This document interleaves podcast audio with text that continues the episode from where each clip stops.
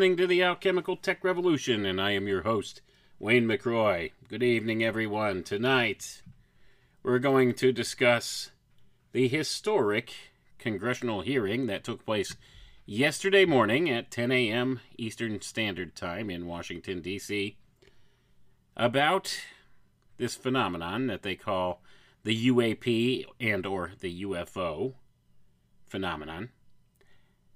That's right, for the first time in decades, Congress had official hearings about this with whistleblower testimony, talking about such things, and some many startling revelations came out within this hearing.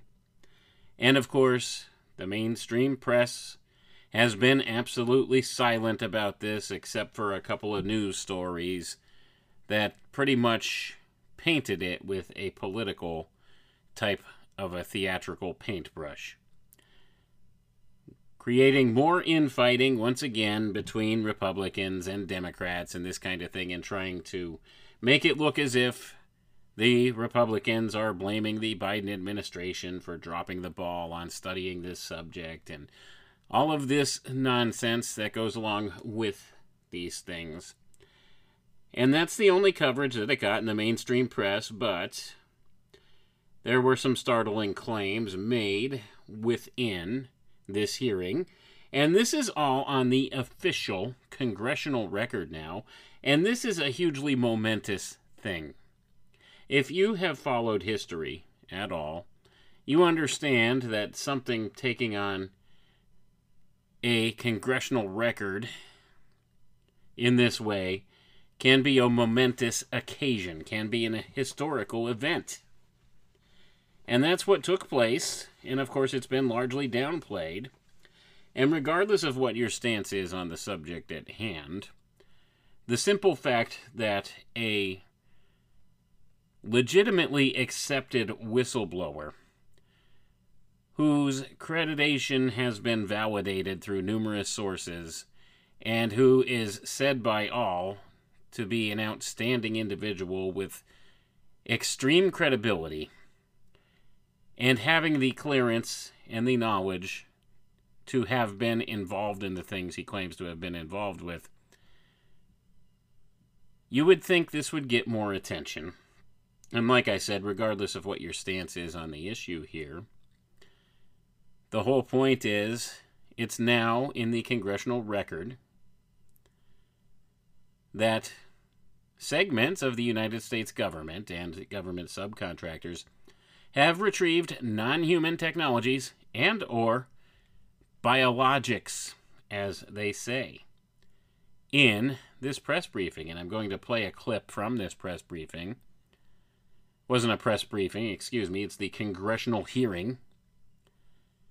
This came out as official under oath testimony in the congressional record recorded for posterity historically for all time now this David Grusch fellow, who has been validated by many numerous sources as being, well, pretty much legit in what he claims. He worked for the NRO, he worked in the intelligence community, he had the clearances that he claimed he had, and he was asked to work on this task force for the AARO program, as he claimed and he looked into various programs associated with UFO crash retrievals. And he found some things that came out in his testimony. And he's done interviews on News Nation, and he's done kind of the press tour here with this, starting back in, I believe it was May, late May, early June when all of this really came to the forefront, although his testimony allegedly came out two years ago at first. But uh, what we have now is we have it on the congressional record. And like I said, this is a hugely important factor of things. So, what are the claims that he made here? What are the claims that he made? Well, we'll get right into that. And then the other question we have to ask is can it be true? Let's go ahead and I'm going to play a short little four minute clip here from this actual legitimate congressional hearing that took place yesterday. This is recorded in officialdom now, folks. This is all recorded in officialdom. I will, of course, allow you make your own conclusions about this. I have my stance on the whole UFO phenomenon. I do acknowledge it's a real phenomenon. I do not know the answer as to what all of the aspects of it can be. I do know that it seems to me that a large portion of it is man made tech. And I do know they've been pushing the alien card as of late very heavily. And they have talked about and disseminated throughout various channels through the years this whole notion of an alien invasion or a false alien invasion. And everything is lining up in the ways that it needs to for such an event to potentially take place. So, what do we make of that? What do we make of all of this? And here I'm going to go ahead and play this four minute clip from the actual congressional hearing. And this is testimony given in Congress under oath, under penalty of law, on perjury and things like that. This guy gave his testimony here. And some of what the claims are, we'll go through here tonight during the program here. We'll go through some of the things that came out in the congressional session. But first, this short clip, which pretty much gives what I think is one of the most important pieces of this that should be covered in the news media, but of course it is not being covered for some reason or another. And we're going to ask the questions why. But first, go ahead. Let's listen to this clip. I'll play it right now for you. And when you reported your experiences with the UAP, did any of you face any repercussions with your superiors, yes or no? No. No. I've actually never seen anything personally, believe it or not. So. All right. Um, and then do do you believe there's an active disinformation campaign within our government to deny existence of UAPs? Yes or no? I don't have an answer to that. As previ- previously stated publicly, yes. I think previously with like Project Blue Book, yes, but currently I don't speak for the United States government. Okay. Thank you. Um, I have a few questions for Mr. Graves. Um, what percentage of UAP sightings, in your belief, go unreported by our pilots? This is an approximation based off of my personal experience speaking with a number of pilots, but I would estimate we're somewhere near 5% reporting, perhaps. So, like 95% basically don't report seeing UAPs. That's just my personal estimate. Um, in the incident off Virginia Beach, do you believe the Navy took the danger to your aircraft seriously after it was reported? Absolutely. Um, a few questions for Mr. Fravor. As an expert naval aviator, have you ever seen an object that looked and moved like the Tic Tac UAP? No. Did the Tic Tac UAP move in such a way that defied the laws of physics? The way we understand them, yes. Many dismiss UAP reports as classified weapons testing by our own government, but in your experience as a pilot, does our government typically test advanced weapon systems right next to multi million dollar jets without informing our pilots? No, we have test ranges for that. It took over 15 years for your encounter with the Tic Tac to be declassified. Do you feel there was a good reason to prevent lawmakers from having access to this footage? No, I just think it was ignored when it happened and it just sat somewhere in a file. Never got reported. In a drawer. It happens a lot up here. Shocker. Um, Mr. Grusch, uh, a couple of questions for you too, sir, this morning. Um, what percentage of UAPs do you feel are adequately investigated by the U.S. government of the 5% that are reported? um, I can only speak for uh, my personal leadership over at NGA. I tried to look at every report that came through that I could mm-hmm. triage. So. Do you believe that officials at the highest levels of our national security apparatus have unlawfully withheld information from Congress and subverted uh, our oversight authority?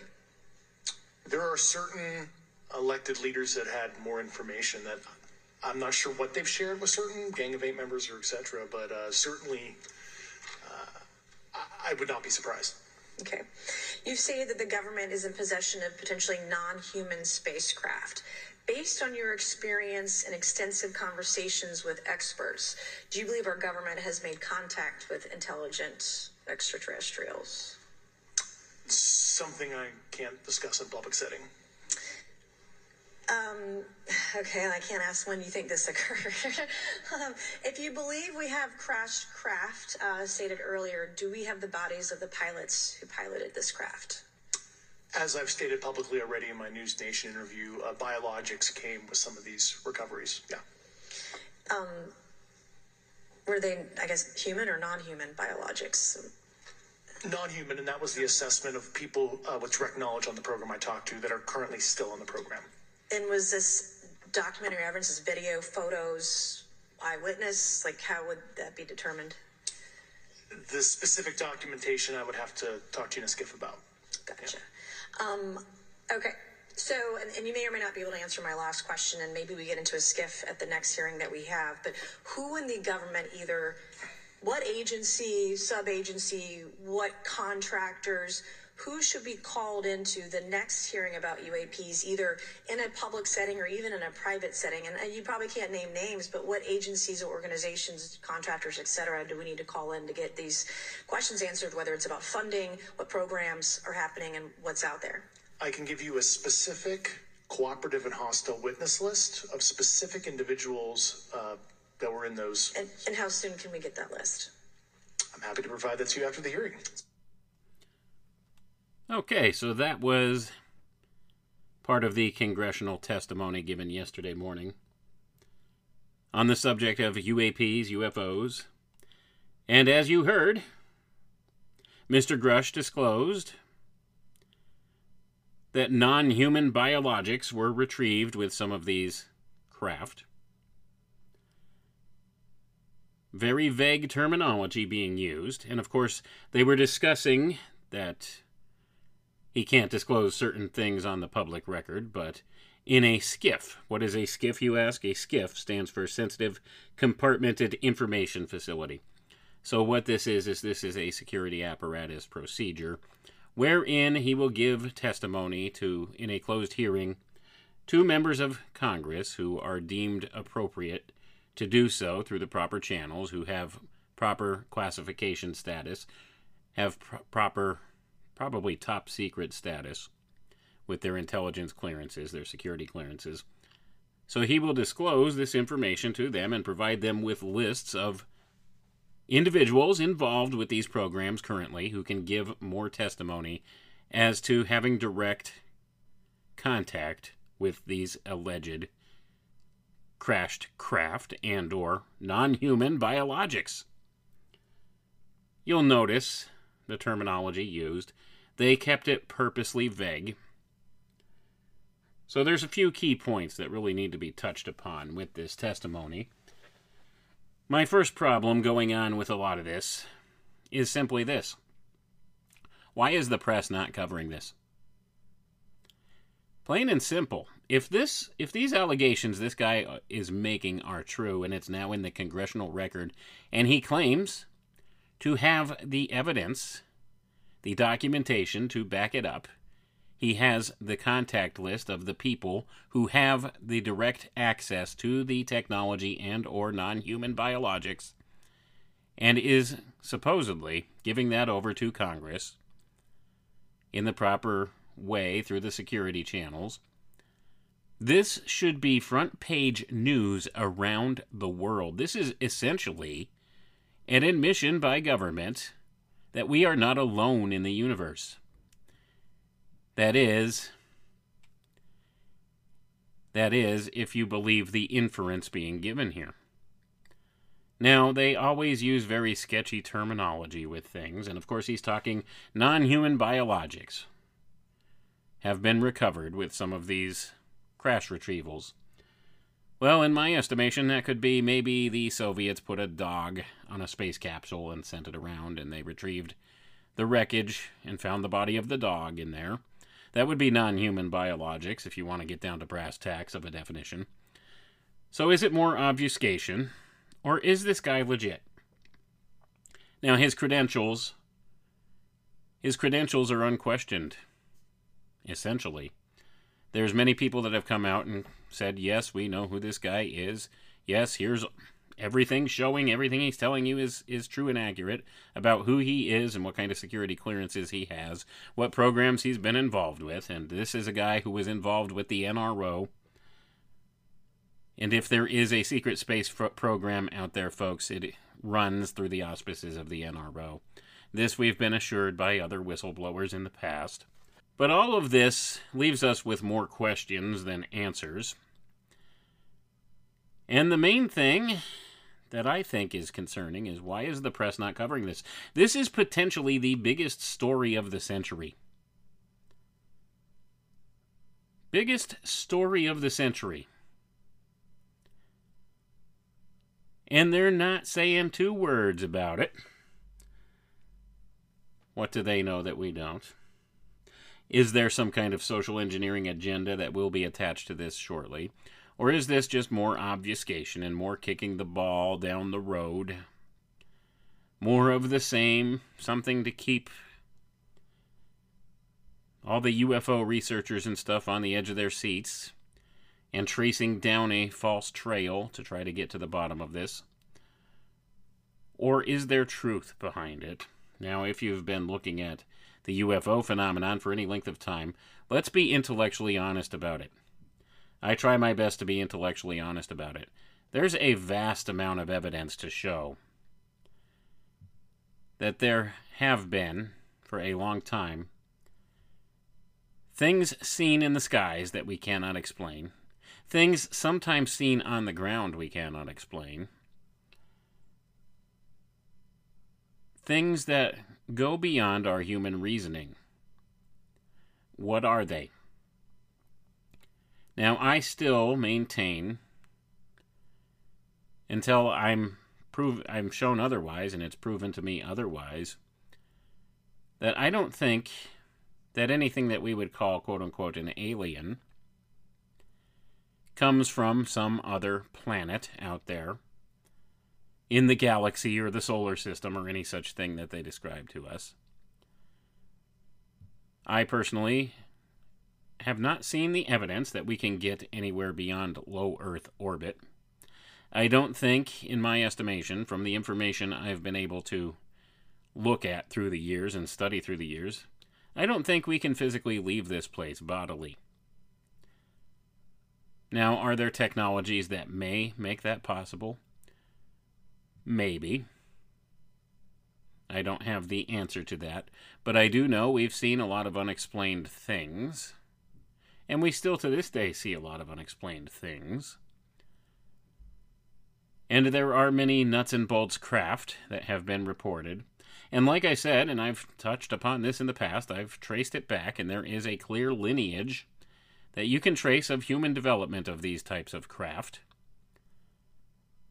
And it has been said in the past by some people who claim to be insiders and know a little something about it that even if we have these craft that they claim to have here, and that they may be non human technology of some sort, that's been admitted, that was established in the congressional hearing here as well.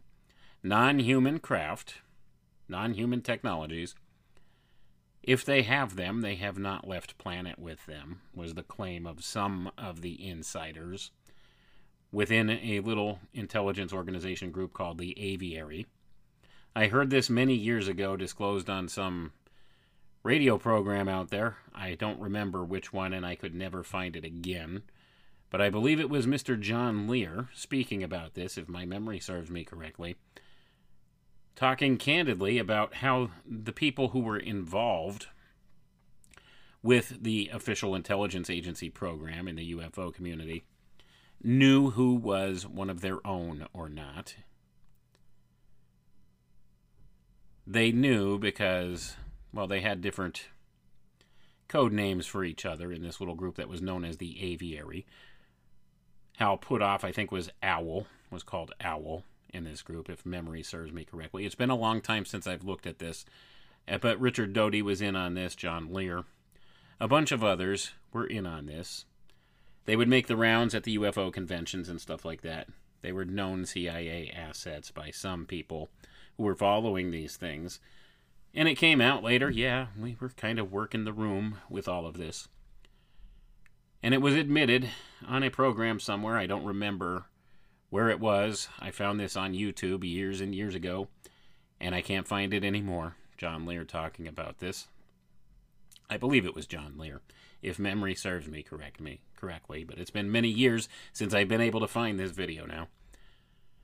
But he spoke candidly about how those people who were working for the intelligence agencies knew if somebody in the UFO community or at the UFO conventions was one of their operatives or not, simply by knowing one thing about these alleged craft that were tested at the Nevada test range at Area 51 and Area S4 in those areas. And he said that what they knew, that the others the other UFO researchers didn't know is that these craft have never been flown off planet or out of the Earth's atmosphere. That human beings have never taken these out of Earth's atmosphere. Now, that raised a whole quandary of questions for me when I had heard that. What are the reasons why? And of course, we have the statements of Ben Rich of Lockheed fame, Lockheed Skunk Works fame, where he said we already have the ability to take ET home. He made a lot of claims about the technologies that were being developed within these special access programs, and that we had these technologies to go to the stars already. And this was, I think, in the early 1990s when he said this. This is all on record. You could look this all up. You could find this stuff. The only thing is, you won't find that video where me- a member of the aviary, and I believe it was John Lear. Don't quote me on that. I my memory's a little little bit frazzled on that regard as to who said it, which specific member of the aviary said this and admitted this in an interview. But that's what was said. That was how they knew. One of their operatives from somebody who was just one of the regular civilian researchers. They knew these had never been flown off world. And you have to ask, well, why is that? And then there's a whole list of questions that comes about relating to this whole topic.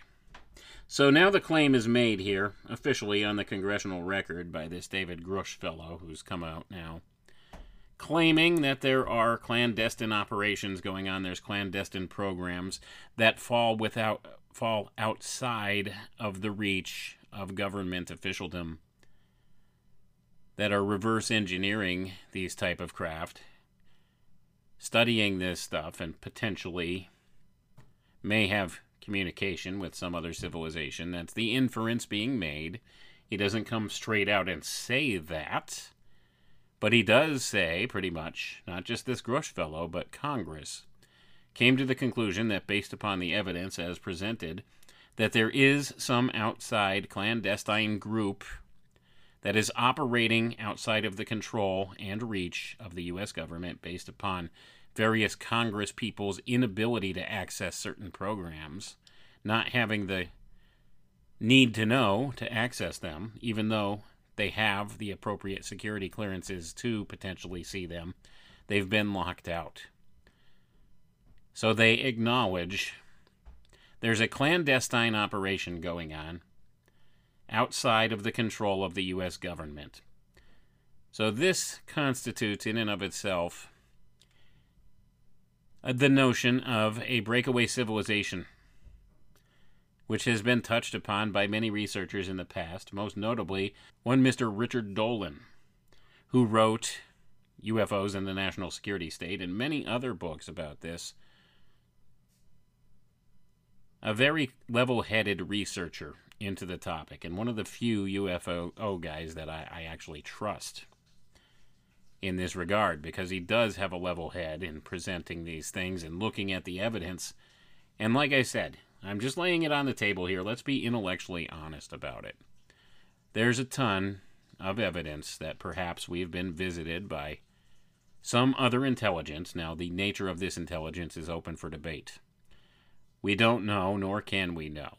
But the claim here is made that some portion of this apparently is a biological type of an entity, biological in nature that's the claim made here. We have reports all through the millennia, for as far back as mankind can look, of visitors from outside worlds or realms here, We have stories of fairies. We have stories of the Fey folk. We have stories of perhaps elemental spirits, supernatural types beings. The legends are endless through every time and culture, all across the world. We have all of these different notions of things, and researchers into the UFO phenomenon, like Jacques Vallée, and also some of the other ones like John Keel, they've come to some of these same conclusions here as well. That there's a component to this that may tie back to those types of supernatural manifestations, those types of things. Whether you want to call it demonic manifestation or some type of a natural spirit or spirit manifestation, fairy stories, these kind of things, elementals. We have all these things recorded through the record and through the occult fraternities a lot of times too and they they put a lot of notion behind some of this. They they give a lot of context to some of this. This phenomenon's gone on long before the modern era. And in the modern era we have science fiction to mold our views. And this is indeed about changing the image of man of himself and his place in this universe. So there are definite social engineering agendas tied to this very phenomenon itself, but the phenomenon itself exists outside of those agendas. And this is where it gets a little convoluted because you have to understand that there's a real phenomenon at play. We don't necessarily understand the nature of that phenomenon. And we have these people now coming forward and claiming to have some greater knowledge of this than we do. And do you believe them? Do you believe the evidences? And here's the problem this evidence has not been presented yet.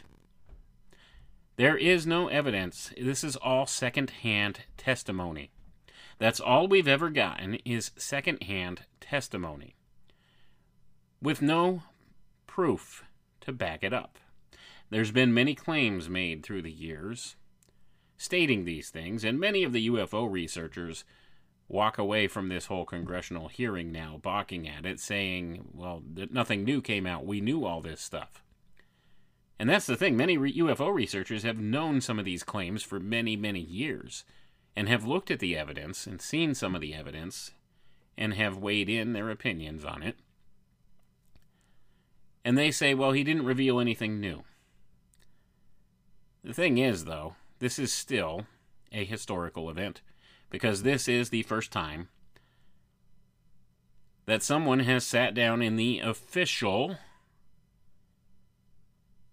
official capacity before Congress testifying under oath under the possible penalty of perjury or some such thing that these things are true and that they have evidence and can provide documentation for this and provide first hand witnesses to this that can provide the proof that is needed.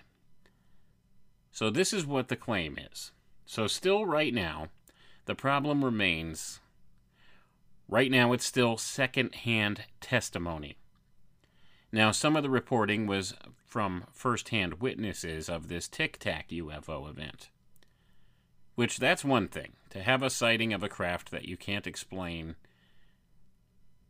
or a phenomenon that you can't explain that performed in ways that are beyond what is our recognized modern technology here by trained military observers, that's one thing. But the claims of crash retrievals and reverse engineering. All we have right now for that is second-hand sources. And that's where it becomes problematic.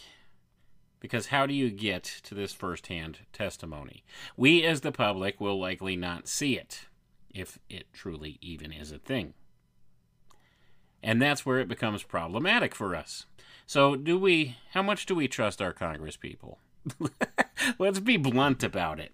So, if we have Congress people who are telling us that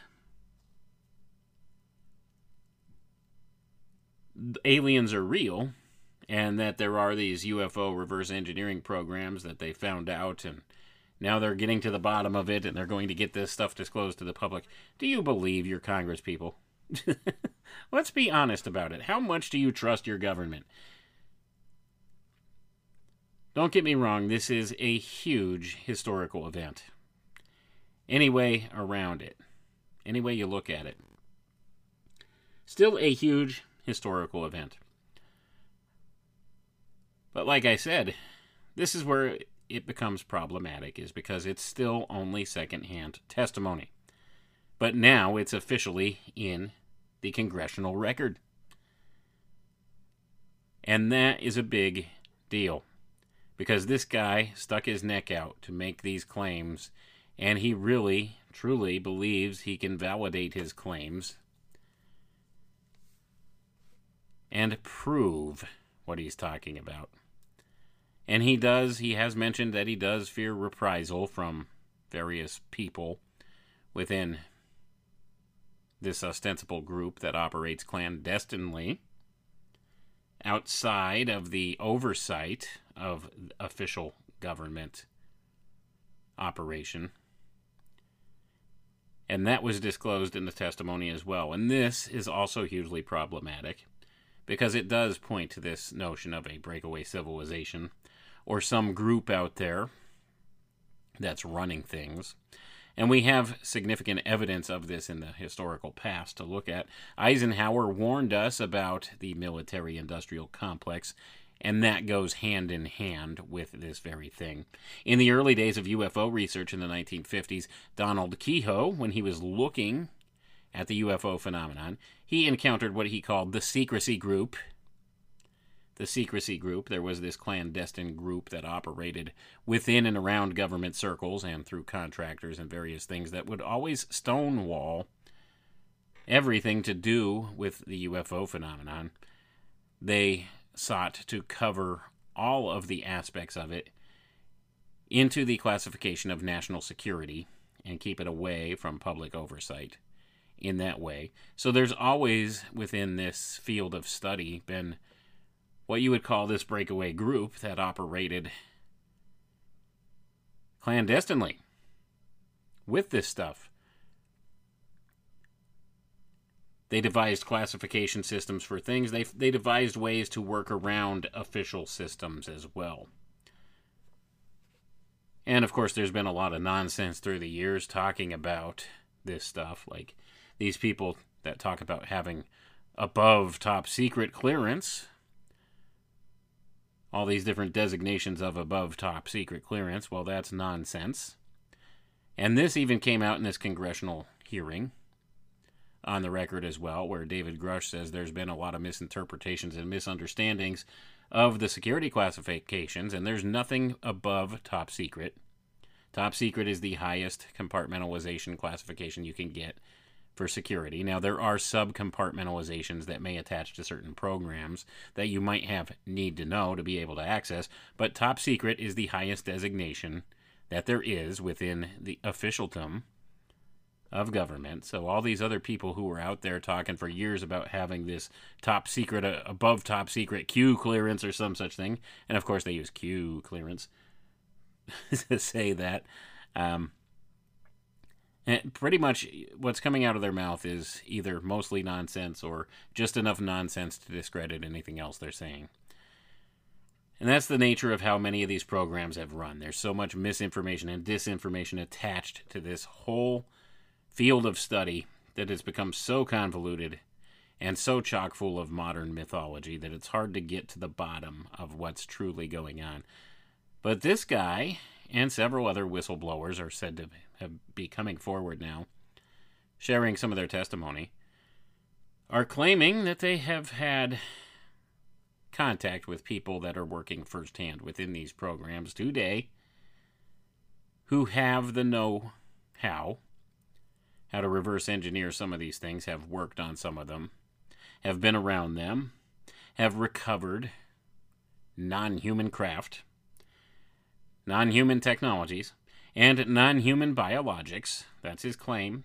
Now, he's a second-hand source, but he claims to have contact with these first-hand sources, who may or may not truly be first-hand sources. Is he being fed a bill of goods? This has always been one of the questions I have. The nature of this. What's the true nature of it? Are these things they're telling him really true? Are they really doing this? Or is it a story made up to deceive people purposely and make it look official? You have to wonder. There's so many angles to look at this stuff from. So many nuanced, complicated angles to go with the whole thing. Now, if you do have this outside clandestine group that's operating using secret technologies, which it seems there's a preponderance of evidence to suggest that that's the case, that there is some sort of a breakaway civilization or some such thing operating outside and around and through official governments and corporation working towards their own unique goals and interests that would seem to be the case, but what's the nature of these technologies that they have? Were they human developed technologies that they've taken advantage of and kept hidden away from other people for purposes of control, for power?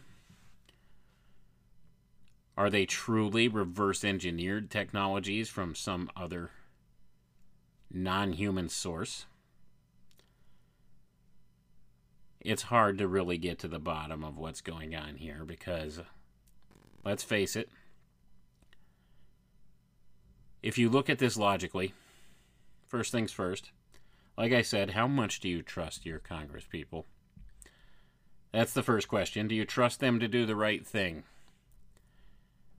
Do you think they're intelligent enough and sophisticated enough to be able to get to the bottom of the truth of this? Do you think that the bureaucracy is capable capable of bringing something like this to their attention.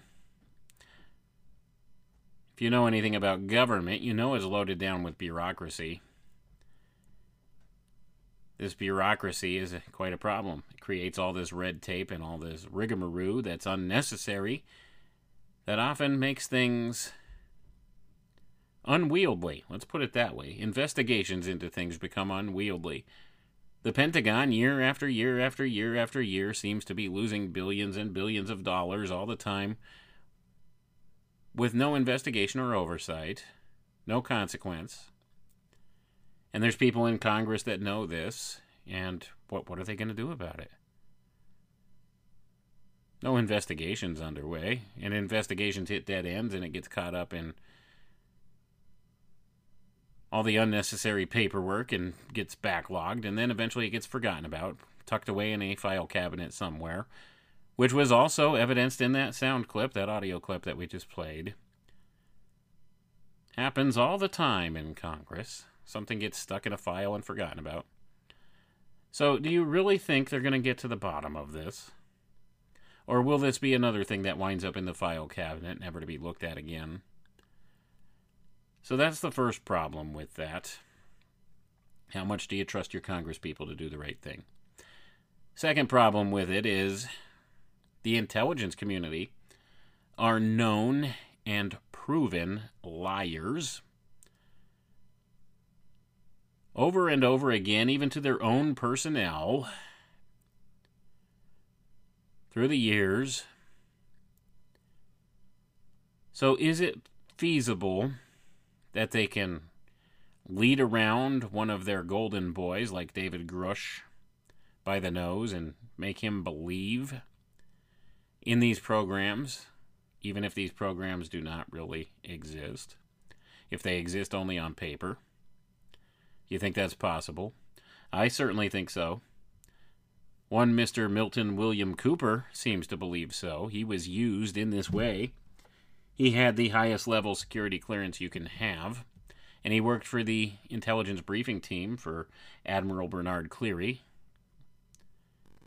the absolute commander of the entire Pacific Fleet in the Navy. And he had many of these types of documents across his desk, which he later discovered that he thought to be false after investigating thoroughly as best he could. Now, at first, when he first came across these, he thought they were true and thought this was one of the most important things to disclose to the public. But then he later found out that he was used and manipulated by the intelligence personnel and was likely purposely fed this information in an operation that's called a honeypot in the intelligence community, where they leak out information to somebody having an inkling that they may go out and tell about what they know, and that way they can find a mole within the agency or find their information leak within the agency. So he thinks this may have been done to him, or that's what he thought. That's what he had claimed later in his life. After he discovered all the occult aspects and tie ins to this. So, is it possible that the same thing could be going on with David Grusch and he's not aware of that? I think that's feasible. That's another angle of this whole investigation we could look at in that way. But let's go ahead and I'm going to list off a couple of points that this hearing established as fact in the congressional record. And like I said, some of these things have yet to be proven out. Some of these claims have yet to be proven out in an official capacity, in a first hand way. But there's some kind of a weight behind congressional testimony that goes on the official congressional record in this way. So there's some type of an establishment of this thing as being either factual or somewhat factual, or at least the witness believes it to be factual. And that's the important notion here. So this guy testified under oath, and Congress came to certain conclusions in the hearing. And here's the important details thereof, the important things that came out of this. So the first fact established in this hearing is that first of all the US government and or military and various corporate subcontractors and some outside clandestine group potentially as well are in possession of non-human spacecraft or technologies and have reverse engineering programs thereof was also laid out that special access programs studying this phenomenon have retrieved non human biologics from crashed vehicles. And like I said, the vague term that they used seems to infer that these biologics are alien or in origin. But of course, this could be a misnomer because of the use of the vague language. You could interpret that any way you want. Non-human biologics. Well, what would what would that be? Well, it could just be some kid's science experiment where they were growing mold in a jar or something, if you want to be technical about it, right? So th- this is what was retrieved. Was also established that there are crash retrieval and or reverse engineering programs that are outside of the reach of congressional and military oversight. This is what's problematic. This is what's highly problematic. If these things are going on with no oversight, no accountability, no one to answer to about them, does that not give the people running these programs a type of power? Especially if you're talking about these types of technologies that could be world changing. And I've done shows here in the past talking about some of these technologies. Some of the things that have been developed by human beings that have been hidden away and it seems likely it's more of the same. But of course, they have to throw the alien into the mix as well, don't they? They've been pushing this notion very heavily for a long, long time. And we have a picture in our mind's eye of what these aliens look like now because of how they've been presented through science fiction and through other various forms. And it's strange how they look very much, very much like a drawing made by one Mr. Aleister Crowley when he channeled the Book of the Law back in the early 1900s. And this is the picture that we, we see. Looks very similar to what we see as the modern concept of the alien gray that's been so popularized in science fiction. Amazing how all these things tie together, but of course, the important points here, let's get back to them. The fourth thing that was really truly revealed here in this congressional hearing that's important is that the UFO phenomenon has been an ongoing problem for many, many years because of the lack of official channels for reporting it. And that only about, according to this guy's estimates, only about 5% of these sightings ever even get reported. Because there's really no incentive for the people to report them. In fact, many times they get ostracized and or punished for reporting them, so they're going to keep their mouths shut because they've learned it doesn't pay to talk about it. What else has been established here? Well, Congress itself has established that based upon the testimony given by the witnesses here, that the UFO or UAP phenomenon, as they like to call it now, presents a substantial national security risk to the United States of America. So, this in and of itself is a hugely important aspect of this because this puts the onus of concern now squarely on the shoulders of Congress to pursue the matter further and do something about it. And are they going to uphold their oath they took to do this? How much do you trust your Congress people? That's the question that comes back down to again. Do you think they're intelligent enough to be intelligent enough to be up for the task? Do you think they're competent enough to be up for the task? Competence is the key issue here, in my view. Look at the state of our nation right now. Look at the leadership we have. Would you use the word competent to describe it? So now we're looking at what are the results of this going to be. What the results should be and what they will be are two different things. Now, by rights here, Congress now has a mandate to pursue this further because this is a threat to national security, as they had established here. But will they actually follow through? That's the big question, and how far will they get before they hit that great wall of secrecy again? And there's another problem that arises from that, because if this clandestine group that is, in fact, allegedly reverse engineering these UFO crashes and stuff like that. If this group even exists at all, that wall of secrecy is indeed there. Now, the other conundrum with that is if this group is just a fictionalized group disseminated through the intelligence community to hide things they may or may not be doing, or to steer social agendas in some way. And if this group does not exist, and you hit this dead end, how do you convey that information to the public?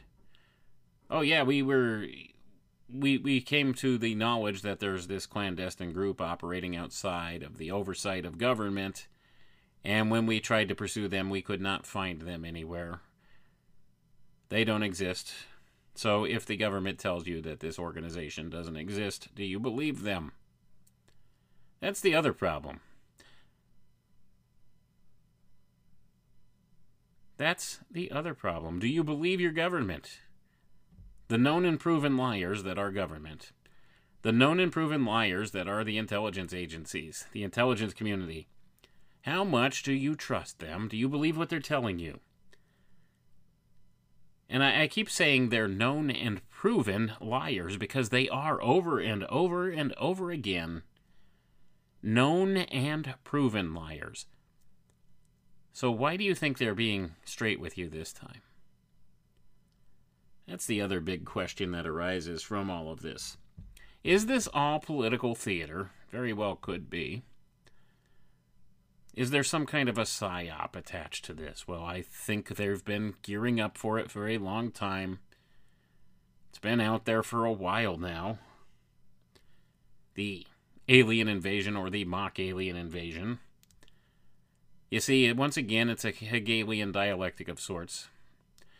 Especially now since they're trying to drop the whole notion of aliens in our lap. So now this creates two camps. When they go through with this, and we are presented the alien invasion, is it a real alien invasion or is it a fake alien invasion? What camp do you fall in? Which side of the spectrum do you fall on? Classic Hegelian control tool. Is there a real alien invasion or a fake alien invasion? That's going to be the question.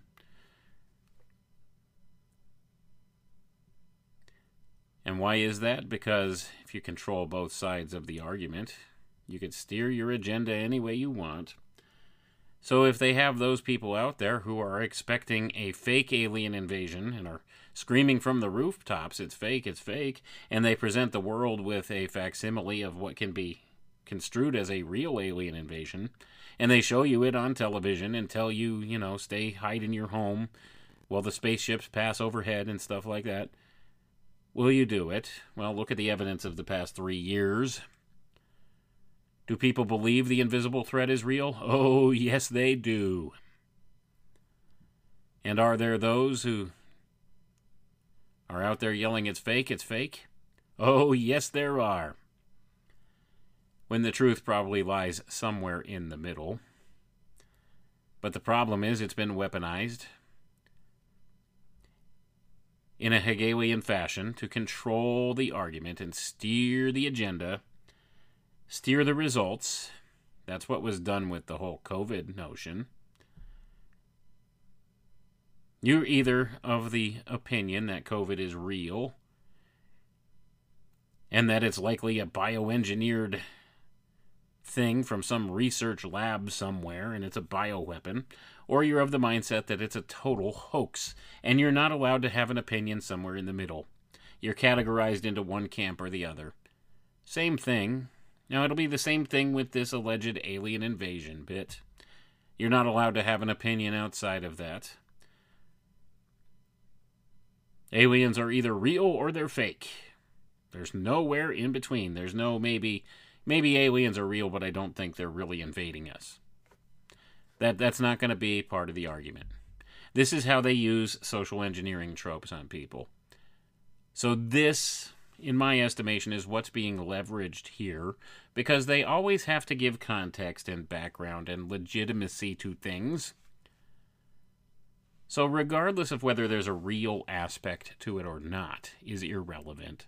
The whole point is this has massive social engineering aspects attached to it, and it will be used for this in the very near future. We will see it, I'm sure in one way, shape, or form or another. Like everything else, I do, of course, reserve the right to be totally wrong about all of it, but through years of study and analysis of these things and these people, how they operate and do things, I really think they're going to go for it with the whole alien narrative. And that's only based upon the things I've seen in the past three years. Because up until the point that this whole COVID thing came out of the woodwork back in late 2019 and in early 2020, I thought it was just another run of the mill scare tactic like some of the ones we'd seen in the past the avian flu, blah, blah, blah, all of this stuff to try to convince people to be afraid of becoming ill or some such thing and running out and getting vaccinations and supporting the medical cartel. And I didn't think anything much was going to come of it. I was wrong. I publicly came out and admitted that. I was wrong about it. They really, truly went for it. They did. And they pushed it hardcore, and we'd never seen anything like it. In our lifetimes. Never. And now, having seen that and many of their successes that they had with that whole program, and make no doubt about it, it was a program, part of their activation of a long standing passive eugenics program, now made active, they went for it. And I saw one one statistic claiming that 69% of the entire, entire population of the world got at least one of these vaccines for this COVID scare. That's a massive number. So, with that kind of a success, why wouldn't they go for broke and pull out the alien card? Keep people divided. But even with 69% of the population having had at least one vaccine, that still is not that Pareto split number that they need, that 80 20 split. So even though they were massively successful with that, there's still a lot of people who aren't quite biting yet. But something slightly more traumatic might be necessary, something like an alien invasion, if they could convince people of that. Then they might get more compliance. And even if they don't, then it gives them justification as an excuse to crack down on those who do not comply because they put everyone else in danger. You see, we saw that trope going on with this too. But people just weren't buying. Some people just weren't buying, those with half a brain left. So, at any rate, that's one of the aspects of this we need to navigate through cautiously in the upcoming times here that we're going through. Now, the next big point that I, I wanted to make emphasized here within this congressional hearing is that there's allegedly going to be follow up in these SCIF meetings to disclose particulars and evidence to Congress that support these claims. And of course, as we had established earlier, SCIF, for those who are unaware, means Sensitive Compartmented Information Facility. And this is an official way of disclosing information within the intelligence community, especially classified information that could be potentially risky to national security interests. So that's that's why allegedly this guy won't say anything on the public record, but only in a private meeting with specially selected congressional people with the top secret clearances necessary to do so. Which actually is another misnomer, really, when it comes down to this. Because as Dr. Stephen Greer pointed out in an interview he did shortly after this press conference yesterday, he pointed out something hugely important that makes me question the validity of this all the more. I don't know if that was his intention. But certainly it makes somebody like me, who pays attention to the minutiae of the details like this, makes me question the validity of these things. So Dr. Greer said that according to the laws put in place that outline these various security clearances and this the nature of the classification system of secret, top secret, all of this stuff all of these different classifications within the intelligence community and within security. According to those laws, because this group that is doing these crash retrieval and reverse engineering campaigns is operating clandestinely outside of the oversight and control of the US government and or military, they are therefore an illegitimate program and therefore David Grusch by rights can, without violating any of his oaths or security clearances or anything of the sort, he can disclose everything he knows to the public about these programs because they do not qualify under the law for the violation of these various aspects of the classified programs. They don't fall within the guidelines or the bounds of that legal structure. So, therefore, he's not violating any of his oaths. He's not violating any anything he signed on to. He's not abusing his security clearance in doing so. So, Dr. Stephen Greer pointed this out. So that makes me question all the more. Don't you think a guy as sharp as this David Grusch should know that? Should understand that? Not only that, it comes down to common sense. Let's look at it that way. Is this ethical? Is it responsible to disclose that perhaps there's some treasonous organization operating outside of the oversight of the U.S. government and military that is using weapons or weaponized types of technologies in ways, in clandestine ways, without approval, without oversight, without any consequence, without having to answer to anybody about it. Would that not be the responsible thing to do, to disclose as much as you know about this? Would be, should be. Yet that's not being pursued. Of course, he's still going through the whole old hat trick of let's keep everything in these compartmentalized little meetings. I can't tell you anything more. Got to keep dangling the carrot before people. Make you think, "Oh, there's there's definitely something more to this." This is a trick as old as time itself, folks. This is something that's been done by the secret societies for millennia now. Got to keep that carrot dangled in front of you to keep you chasing down the path. Get you to go further down the rabbit hole and think that maybe, just maybe, you'll uncover one of the secrets that may or may not even exist.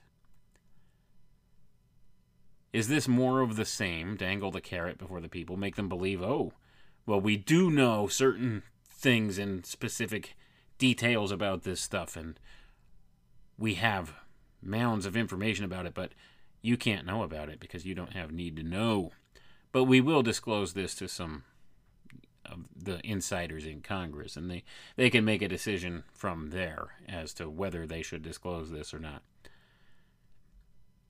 And, you know, we have to keep it secret because national security. What a load of nonsense. What a load of nonsense. Like I said, this is one of the oldest tricks in the book, and the old tricks are the best tricks. Keep dangling the carrot, make people believe maybe there's something more to be said about it, or there's something more that is known about it. A secret. They know a secret that you don't. This gives them power over you. That's the very nature of secrecy. That's what secrecy is for. It's a weapon. A weapon that gives one person power over another. What good can come from secrecy? Well, secrecy just give somebody an advantage over somebody else. If you know something somebody else doesn't know and you don't share that information with them, that gives you an advantage over them in some way, shape, or form. This is a known commodity, especially to those known and proven liars within the intelligence community and within government. So, what makes this any different?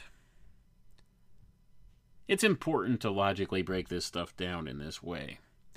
So, there's this promise of having these special hearings now, and maybe revealing some of the secrets to the insiders in Congress, and maybe putting them in touch with people who are firsthand witnesses to these various programs and work actively in the programs right now.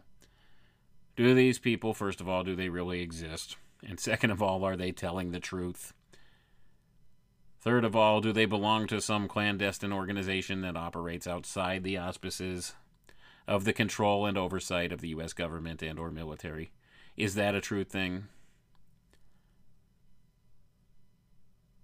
Or is this just another boogeyman under the bed?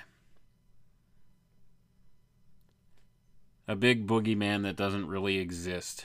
It's been talked about for a long time. Like I said, Donald Keyhoe called it the secrecy group.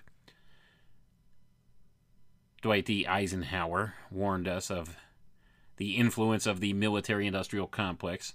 He was referencing this very same thing, this same clandestine group.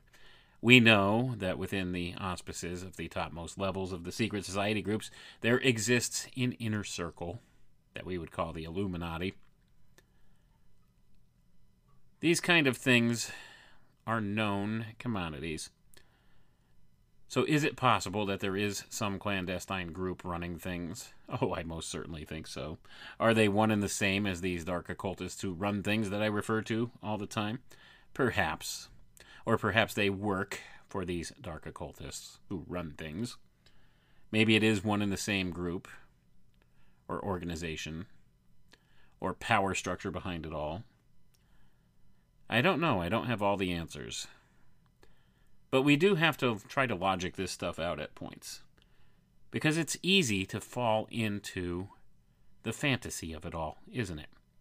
And that's the whole point here. A lot of it has been so mythologized in the modern era, this study of UFOs, that it falls into the auspices of fantasy. And it's easy to get caught up in that fantasy, I want to believe, just like the X Files slogan was I want to believe.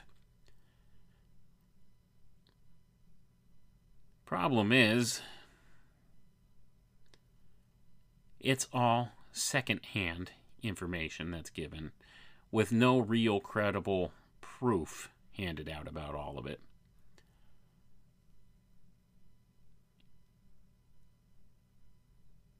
It's hearsay. That's all it is right now. Hearsay even though it's hearsay from somebody who's highly accredited, highly reasonable, highly respected, somebody that they would say is a credible observer, credible witness, a stand up person, truly believes what he's telling you.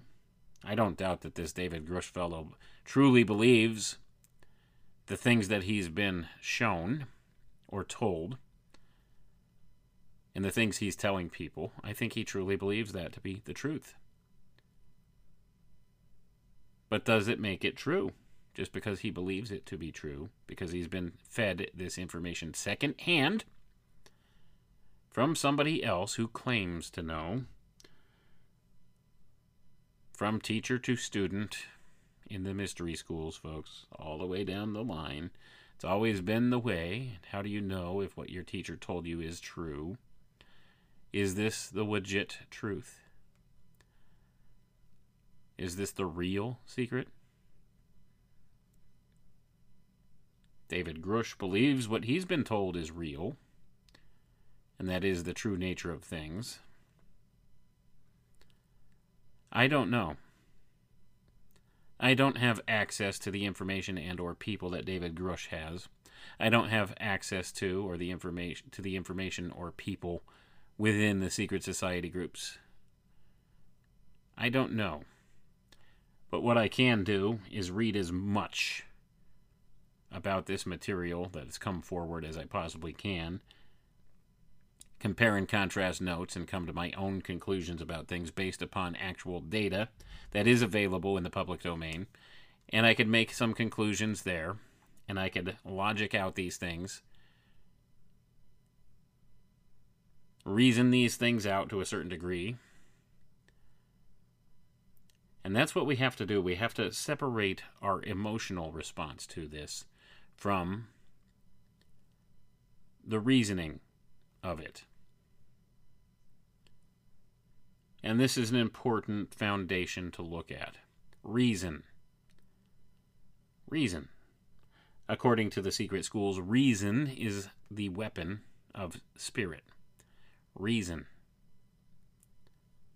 So if it's not reasonable, if you can't reason it out, it's not logical, it defies your experience,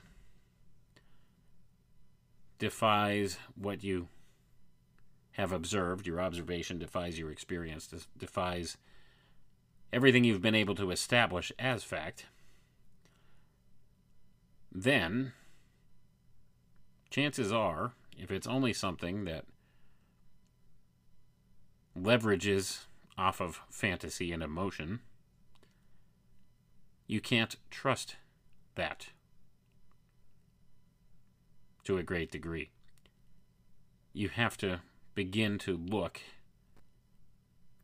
at the context of it, at the details within, in order to come to factual information about it. So we need to be able to de- determine the difference between what is fact what is an emotionally charged response what is offered as opinion,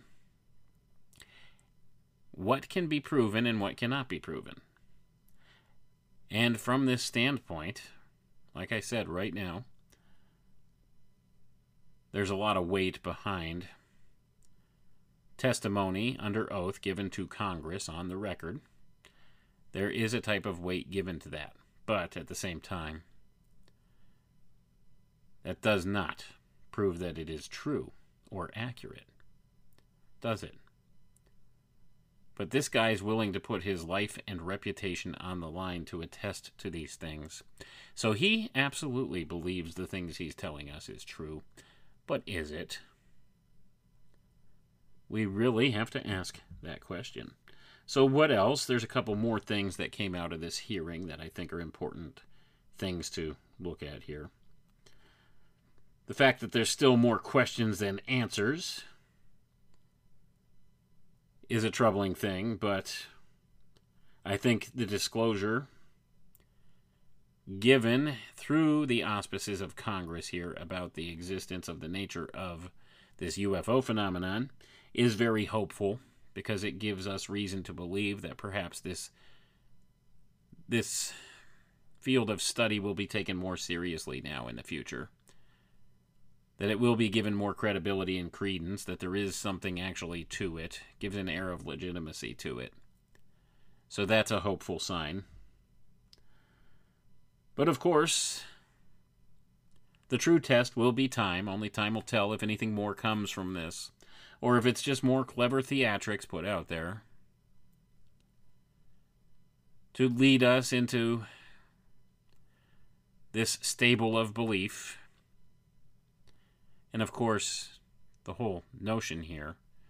One of the big problems is this was not largely covered by the mainstream media. So those who are blissfully ignorant of the whole UFO topic will remain blissfully ignorant of the whole UFO topic. And those who have been following the UFO topic will be led down this path wherein they will be screaming for disclosure, screaming for disclosure, and that when they roll out this alien notion to the public, that those who've been studying the phenomenon will come out and wholeheartedly be crying, We've been telling you all along. See, there are aliens. They're real. They're here from another planet. And maybe some people will buy into the notion then. And then, of course, you'll have those who've also been following this whole UFO field for a long time who will say, No, they've been telling us for years. Wernher von Braun told Carol Rosin, warned us, warned her about the fake alien invasion for a long time and not to believe it. So you'll have these two camps, like I said, the whole Hegelian dialectic. And when they roll out the psyop on the public, you'll have these two camps. One will be, see, I knew the aliens were real. We told you they're real. I always suspected I knew we weren't alone in the universe. And then you'll have the other camp that's saying it's fake, it's fake, they're demonic, they're this, they're that, making all these other claims. And there we are.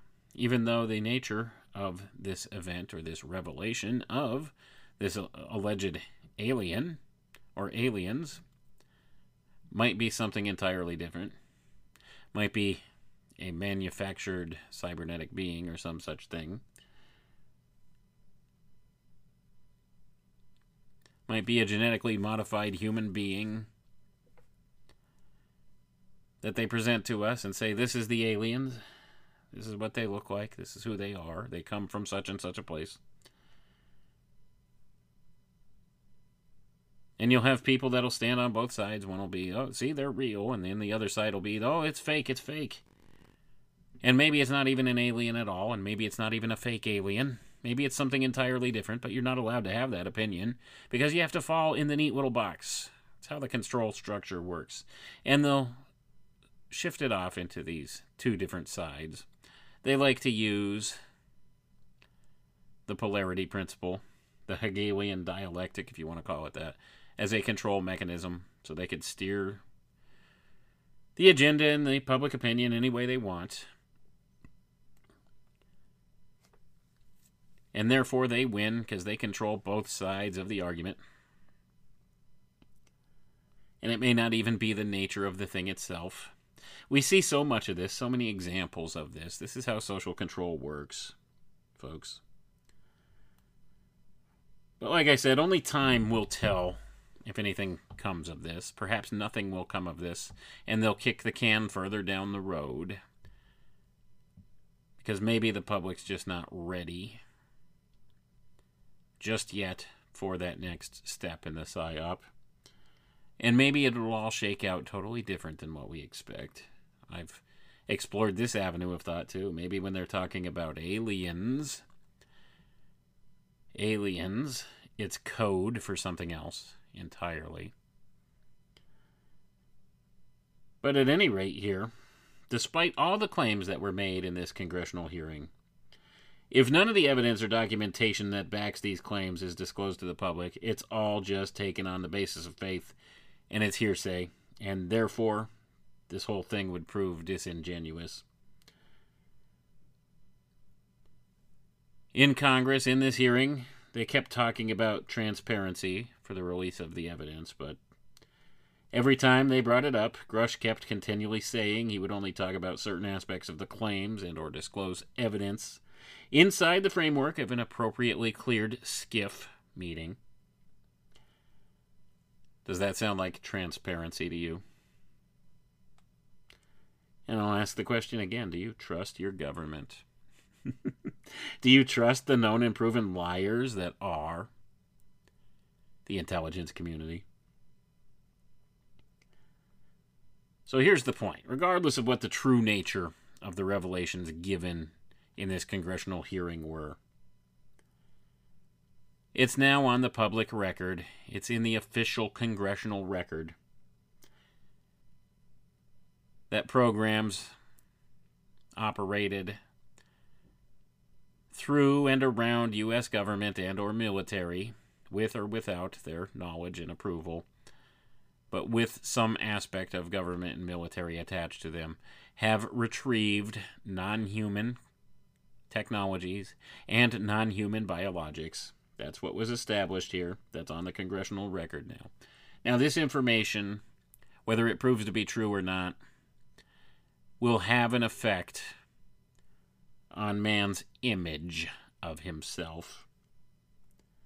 This is the hugely important aspect of this is because there's going to be large scale social ramifications for this congressional testimony has to do with transforming the image of man, which was discussed in a publication called Changing Images of Man, published by Stanford SRI Group.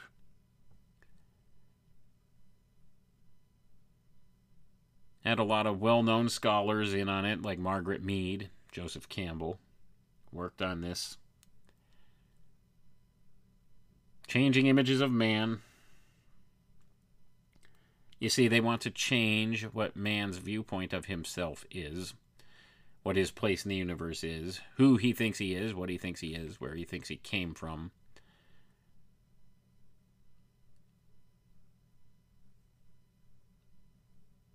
And the revelation of aliens from other planets would certainly change the entire framework upon which society is built, wouldn't it?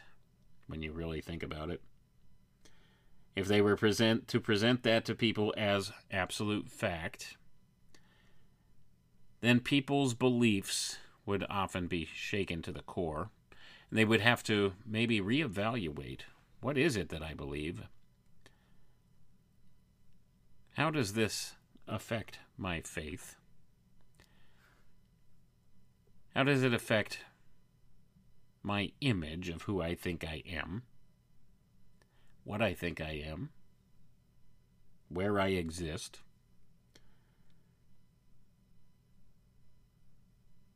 So, this is the hugely important part. There's going to be social ramifications for this. So, even though the press has barely touched upon this, they have big plans lined up for the future, and this is now on the congressional record, and that's a huge deal because now they can look back to this and present this as data and evidence to the people. This testimony given by whistleblowers about these various things, and this will give it an air of credibility in the future when they finally decide to talk about it publicly. I don't think they know what to do, ladies and gentlemen.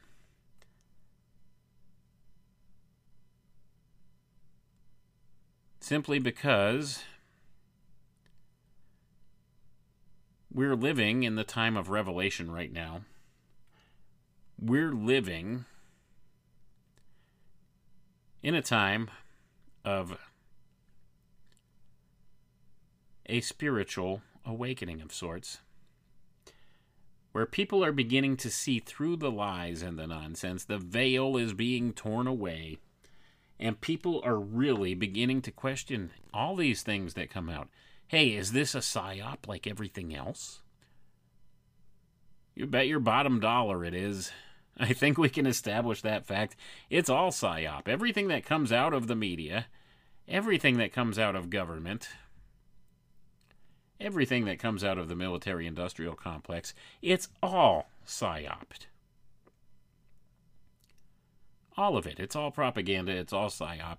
And people are awakening to that in massive numbers now, especially in the aftermath of this COVID debacle and this vaccine disaster that is unfolding before the eyes of people. And many people who had not considered it before are now beginning to see the ramifications of bad choices. And many are learning their lesson and saying, never again.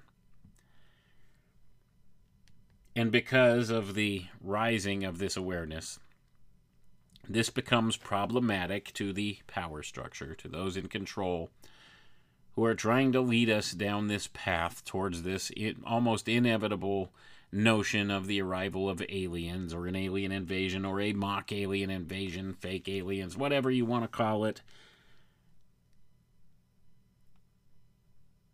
I do suspect it's the next big psyop coming down the pike and they're going to try and steer people off into their own little echo chambers about it and divide us into two categories the alien believers and the alien deniers. Are you an anti aliener? you see, all these notions and tropes have been put out there in the past. I would urge you go back and watch the 1983 miniseries titled V and I think you may have a look at the programming script for the future. Because in that miniseries, what began to happen, if you probably haven't watched it in many years, if you've even seen it at all, what happens in the plot is the aliens come to Earth and they present themselves as friends. They want to help us. And then eventually, what happens is scientists begin to find out things about the aliens. So they begin to become, the government begins to become suspicious of scientists and claim that there's some massive conspiracy of scientists who are seeking to sabotage the aliens, and the aliens are our friends. So they ostracize these scientists and claim that they are working against the aliens and against the best interests of the masses and consider them terrorists. Kind of chilling, isn't it? And of course, these aliens are reptilians from the from the star Sirius, which, by the way, is a title of one of Dr. Stephen Greer's documentaries that he did, Sirius. And Sirius is hugely important in the occult where does it end, folks?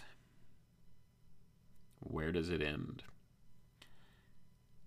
Anyway, this is all food for thought. This congressional hearing was a big deal, and even though it's not being lauded by the mainstream media the way it should be, given the importance of such an event, ostensibly. It will have some social engineering ramifications in the future, I assure you. They don't ever let a good crisis go to waste. and the whole notion that UFOs are a national security threat, well, that's kind of a crisis, isn't it, folks? They won't let it go to waste, I assure you. That's not how these people operate. So at the end of the day, ask yourself do you trust your government and do you trust the intelligence agencies? Are they being straight with us? Is this legit? Is this guy a legit whistleblower? Part of me wants to believe him, but part of me knows better. Only you can answer those questions for yourself. My job is to make you think, to present what can be garnered as fact and what can be garnered as opinion and what can be garnered as potential psyops, what can be garnered as potentials. So we have some potentials, we have hopes here. We have some hopes about this. And we also we also have seen some of the programming scripts through the years. So, like I said, go back, watch that 1983 miniseries at Fee. Definitely well worth a watch. May give you some insights into the future here. And of course, like everything else, I reserve the right to be totally wrong about that. But it seems to me all the dominoes are lining up just how they're supposed to. The use of the same old tired tricks, because the old tricks are the best tricks. And away we go with it. So, are you ready for the next big psyop? And will it look like we expect it to? Or is there another swerve coming? Gotta ask ourselves that question too. So, keep that in mind as we continue down the road here into the future and see what we have coming upon the horizon.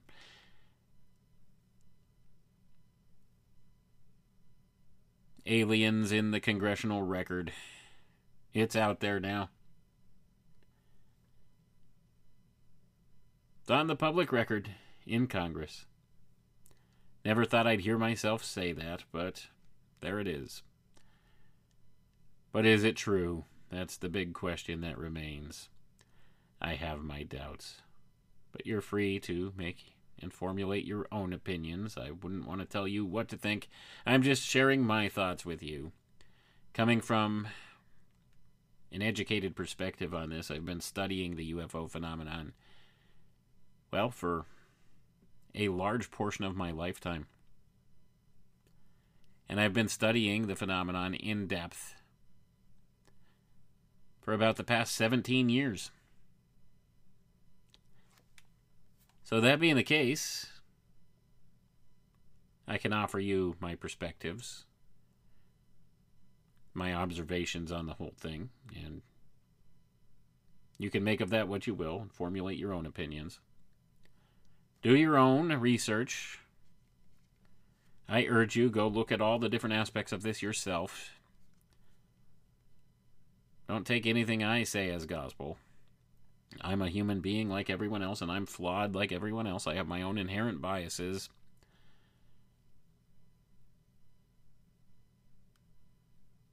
But I think it's important to explore all the different aspects of this from every angle you can. And that's what I attempted to do here tonight to provide some type of insight and get you thinking. So keep this stuff in mind. Food for thought, folks was an important event.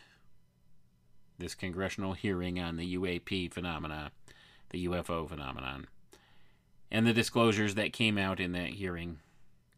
Going to have some ramifications here in the near future. That's the bottom line. But that's all I got for tonight. I want to thank you all for tuning in. I appreciate each and every one of you, and I'll catch you next time. Have a good night now. Come with me.